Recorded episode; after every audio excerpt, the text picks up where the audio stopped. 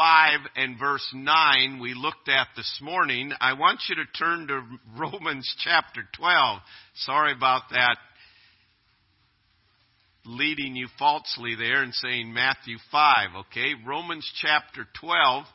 In Matthew chapter 5 and verse 9 it says, Blessed are the peacemakers, for they shall be called the sons of God or the children of God.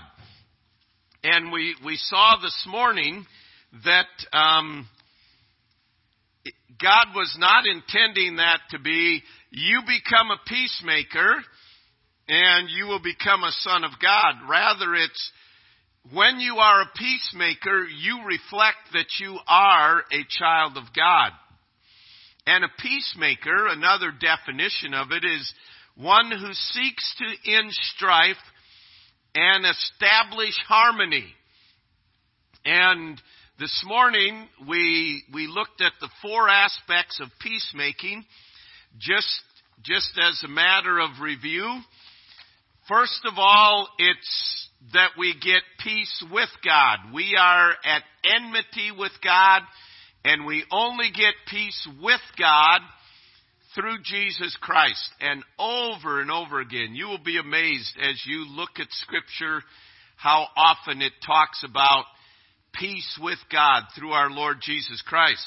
Then we have, as the Spirit of God rules in our heart, the peace of God ruling in our heart, ministering peace in the midst of a chaotic world, um, ministering peace and uh, providing us uh, joy and contentment, even though things around us may not, may not be well.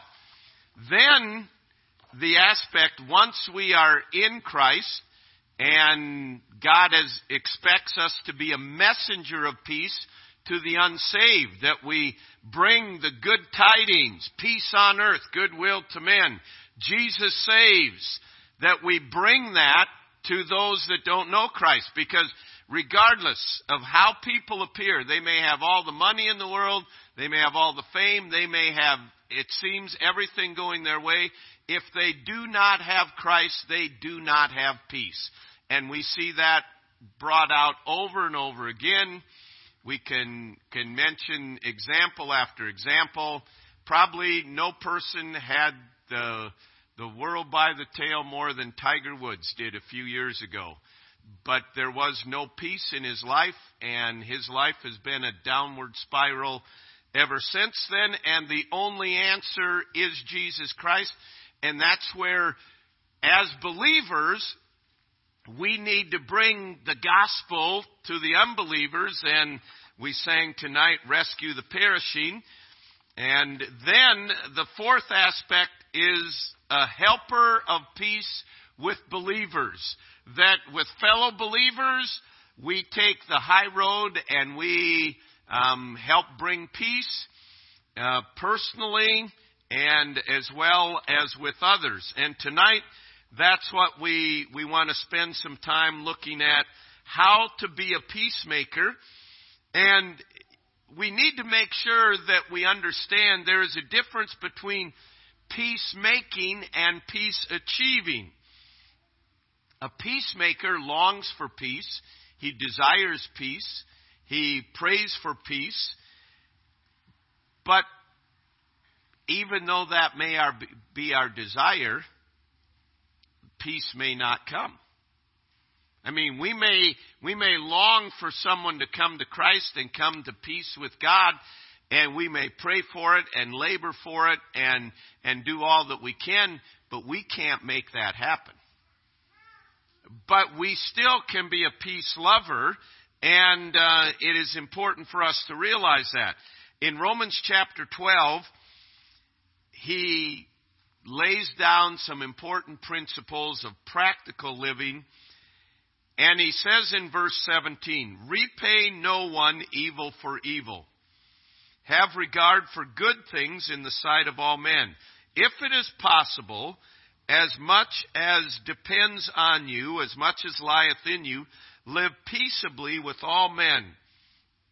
Beloved, do not avenge yourselves, but rather give place to wrath, For it is written, Vengeance is mine, I will repay, says the Lord. Therefore, if your enemy is hungry, feed him. If he is thirsty, give him a drink. For in so doing, you will heap coals of fire on his head. Do not be overcome by evil, but overcome evil with good. So he teaches us how to respond as Jesus Christ. He said, when evil comes into your life, don't repay evil for evil. And he says, if it is possible, as much as lieth in you, live peaceably with all men. Well, what what does it mean as much as lieth in you? That's kind of what we want to look at tonight. As as far as we possibly can, do whatever we can so that there there would be peace and he also understands that there are some situations where there will not be peace. And we begin with point number one a peacemaker must always stand for truth. Um, Jesus was the greatest peacemaker that has ever lived. I think we we all would would agree with that. But in Christ's coming, his number one priority was truth and obedience to the Father, and because of that, it brought division. Peace that is built on anything separated from truth is not, is not genuine peace. In the Sermon on the Mount, Jesus went on and after he said you must love peace and work for peace, he then went on and taught, similar to Romans chapter 12, to pray for your enemies, do good to them. But he also taught we must never abandon our allegiance, our faithfulness to his word, no matter what animosity it may bring. If you stand for truth and it causes there to be an absence of peace, we need to make sure that we stood for truth in a proper manner. There are ways that we can stand for truth in a spirit that drives others away, a spirit of arrogance. We can stand for truth in a condescending manner. But as much as lieth in us, as we stood for truth, it is important that we understand we cannot forsake truth and we cannot abandon the teaching of God's Word. And if that means that there will be a problem, then we must always come down on the side of truth. A, a true peacemaker has the foundation of truth. And that is, um, that is unequivocally not negotiable. So a peacemaker always stands for truth. Now, some basic principles for us to understand. It is amazing how often in Scripture you will find these two words put together mercy and truth. In Psalm 25 and verse 10, it says, All the paths of the Lord are mercy and truth unto such as keep his covenant and his testimony. In Psalm 86 and verse 15, But thou, O Lord, art a God full of compassion and gracious, long suffering, and plenteous in mercy and truth. Proverbs 3 3, Let not mercy and truth forsake thee.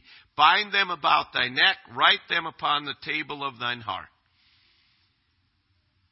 We said, point number one, it is important that we stand in truth. But to stand in truth in the combination that only God can give, to stand in truth in a manner that we manifest a merciful spirit. To be merciful, to give people the benefit of the doubt. You know, we can, we can hold people to a standard much higher than we hold ourselves to. Most every one of us are very, very merciful people when it comes to ourselves. We cut ourselves a lot of grace. We cut ourselves a lot of slack. We are very merciful. Well, I just messed up or, you know, I didn't know or whatever. And we are, we end up being very merciful to ourselves. We need to, we need to level out this mercy that we have to ourselves to bring it down to where we're the same mercy to ourselves and others. Or maybe it's bring up the mercy that we have to others. Um, we can hold a standard of truth that can crush anyone and can crush us. But a peacemaker is merciful. A peacemaker um, is willing to give people the benefit of the doubt. Um, it's important that that we that we understand. You know, have patience. How many times have you been the recipient of patience? How many times have have you received mercy? And and it's important for us in this whole aspect of peacemakers um, to understand that there are people that are coming behind us, and we need to manifest mercy. I one of the things I told Asa when he left Monday for college, I said, There's going to be freshmen there this year. Make it your goal to treat them like you wish someone would have treated you. That's merciful. Put yourself in their shoes. You know, um, when you're in a situation, somebody new at work they don't know where the shovel is. They don't know where to put stuff. They don't know the basics. You remember your first day on the job and it's like, gee, you know, ah, this kid doesn't know anything. What a blockhead. Why do we hire these people? That's not going to produce peace. And, and in understanding, um, have a merciful spirit and, and that will bring much peace. Thirdly, refuse to give or listen to an evil report. Over and over again in the Bible, we are exhorted much in the book of Proverbs. Proverbs 28:25 says, "Whoever has a proud heart stirs up strife." Why do we like to give or listen to an evil report? Because we think if it pushes them down, it elevates me. Wow, I, am not like that. I wouldn't have thought of doing that. But the aspect is, we're going right down with them when when we're talking about it. When we're getting, oh, did you hear about so and so? And the Christian thing is not, did you hear about so and so? We need to really pray for so and so. Why? Oh, you haven't heard? How often do we even pray about it? But what is our motive for doing it? Um, Proverbs twenty six seventeen. He that intermeddleth with strife not belonging to him is like one who takes a dog by the ears. Um, you're not going to get anything good out of it. You're, you're going to have a lack of peace. And this is really a big, big thing. Um, refusing to listen. Think about it. All gossip would stop if there were never a listening ear to gossip. If if always it ended up, I'm sorry, I don't want to hear about that. If that was always the case, um, Or if it was just, hey, let's just stop right here and pray for them. God, I don't know what's going on in their life right now, but um, I just pray that you'd minister your grace, you'd help them to know your will. I mean, think what think what difference there would be in in life, in church, in families, in business, refusing to hear and and think how it would protect us individually if we refuse to listen to or give an evil report. So, to be a peacemaker, stand in truth, be merciful, to re- refuse to give or listen to an evil report, and then number four, forgive.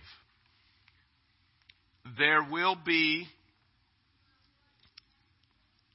times in life that people actually do wrong and offend you. And we have a choice then. Am I going to harbor this? Am I going to hold on to it? And I, I know there's some that say, well, you can't forgive them until they come and ask forgiveness. And I'm not going to argue that. Probably technically that's true. But let's, let's just illustrate this. This is an offense that has come into my life. I can carry that around and say, I, I can't forgive them till they come and ask me to, for forgiveness. Or I can bring it to God and say, God, I'm, I'm not going to let this affect my life. I'm going to give it to you. You deal with it as you see fit. And, um, I'm not going to go into all the things. There, there are times God will lead us to go and confront them if a brother's offended us or if we've offended a brother. But there's times it may be, you know what? I shouldn't even have been offended about this.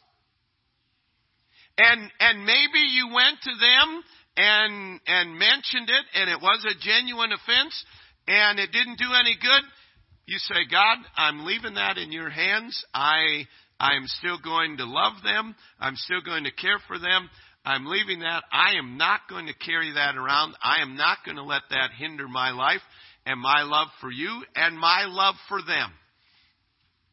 And over and over again, I mean, he says, do not be overcome of evil, but overcome evil with good. You notice he says, if your enemy the one that is really out against you. A peacemaker, if he's hungry, he feeds him. If he's thirsty, he gives him to drink. But to forgive them, uh, a church sign says, Forgive your enemies. It messes with their heads. Now, that's not why you do it, but that's a fringe benefit of it, okay? But the reality is, why do we hold on to it? See, the people we end up being bitter against, our bitterness doesn't affect them one minute. We go to bed and we toss and turn and think about their bitterness. They may be in the next room sleeping. I was going to say sleeping like a baby. I don't know where that term came from. Sleeping like a dog would be a better term, all right? Um, because a lot of babies don't sleep very well, all right? But our bitterness only affects us. So learn to forgive and be, um, what do they call it? Pay it forward. Pay forgiveness forward. Number five, learn to see as God sees. God, what are you teaching me through this?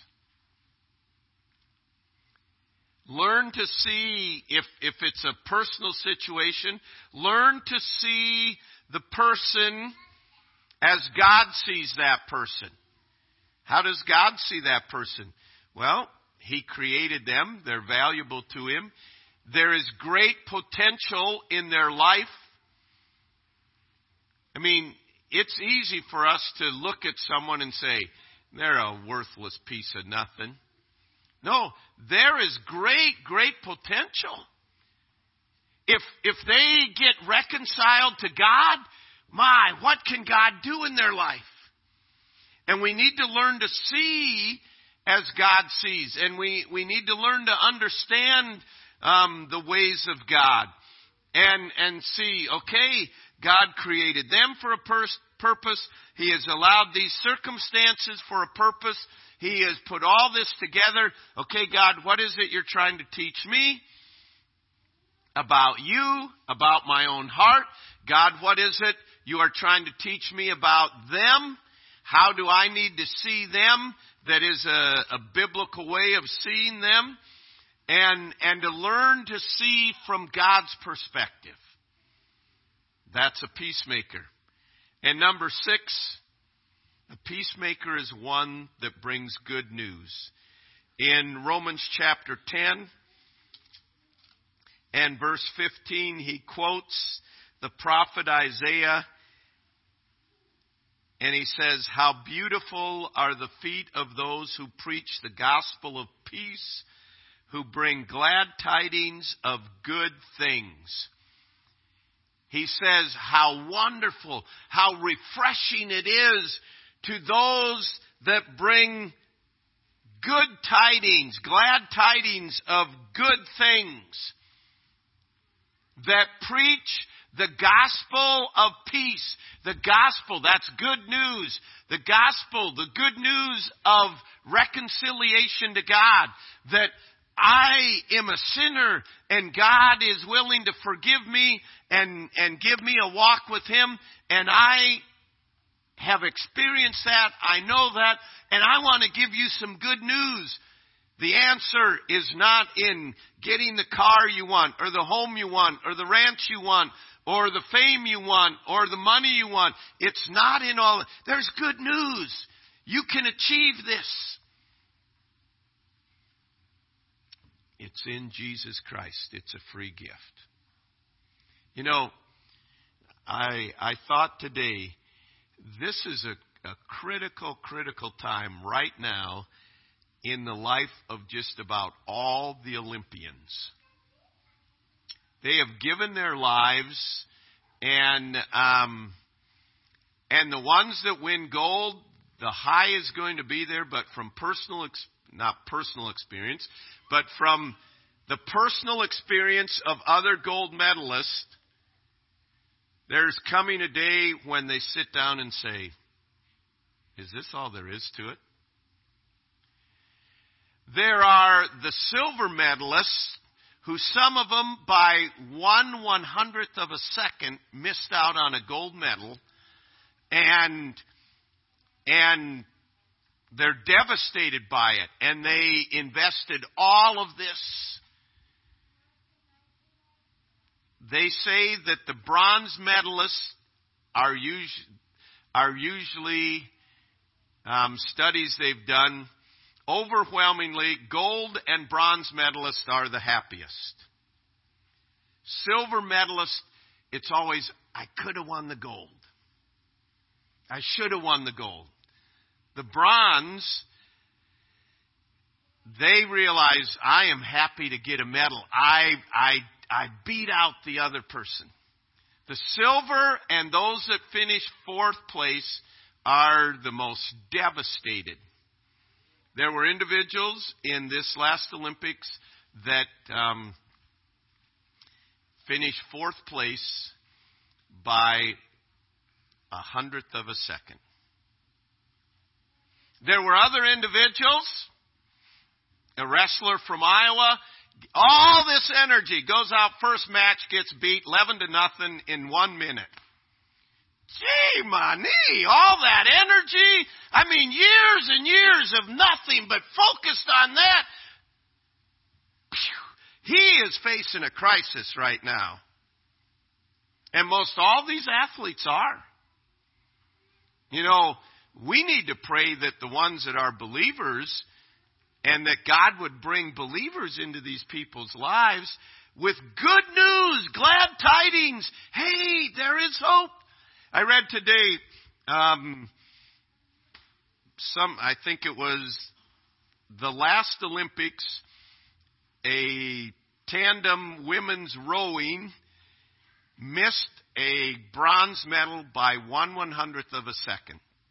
So they decided that they would work and try for the next next Olympics. They worked harder than they ever ever had before and in the Olympic trials they missed qualifying for the Olympic team and the devastation that is there.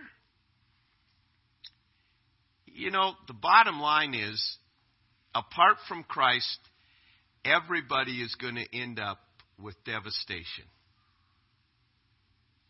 You can't you can't get through this life without it because without Christ it is empty. That's why we are messengers of peace. God, this week, how can you use me to bring good tidings? How can you use me to bring good news to people? And see, it begins in just in just our viewpoint of life. When when people see, I mean, think of it. You know people that when you see them coming, it's like, oh boy. Right? How many of you know anybody like that? Don't point fingers, okay? But it's like, oh boy. And you also know people that when you see them coming, it's like, ah, this will be refreshing. This, this will be good.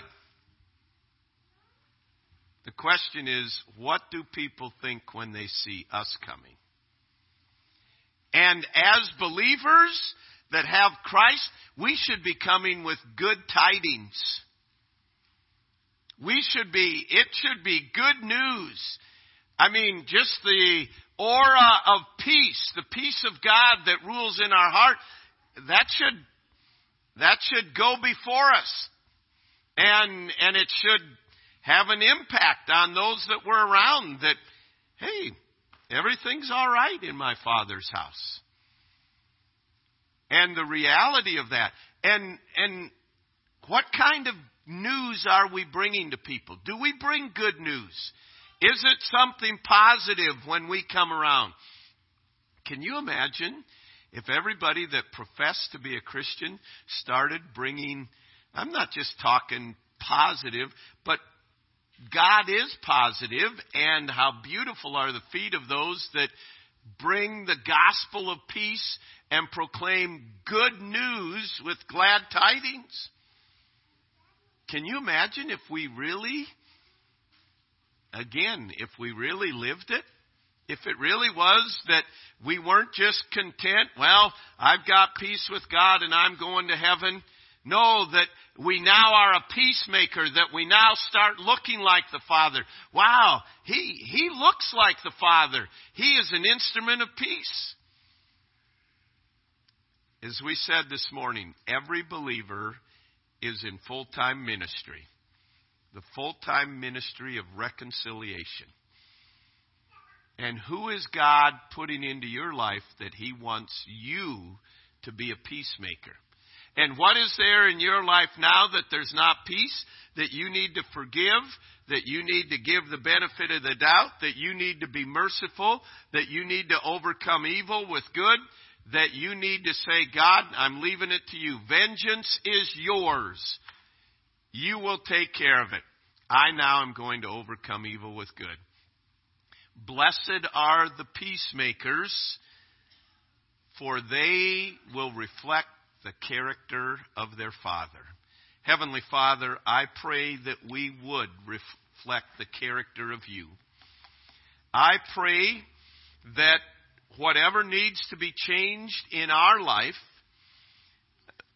so that we would be peacemakers, that you would help us to see what it is, and that by the power of your Spirit, we truly would be changed. Lord, this world is in desperate need of you as it has always been.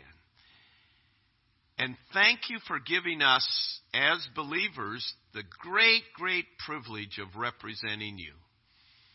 Lord, I pray that we would be encouraged in this ministry, and I pray if there are any here tonight that have never called upon you never been brought to peace with you, that tonight they would do that before they leave, that they would mention it to someone and, and to have the privilege of pointing them to you. So, Lord, we thank you for this great privilege we have to be ambassadors of yours. May we walk in peace, and may the peace of you rule in our hearts, I pray. We want to have our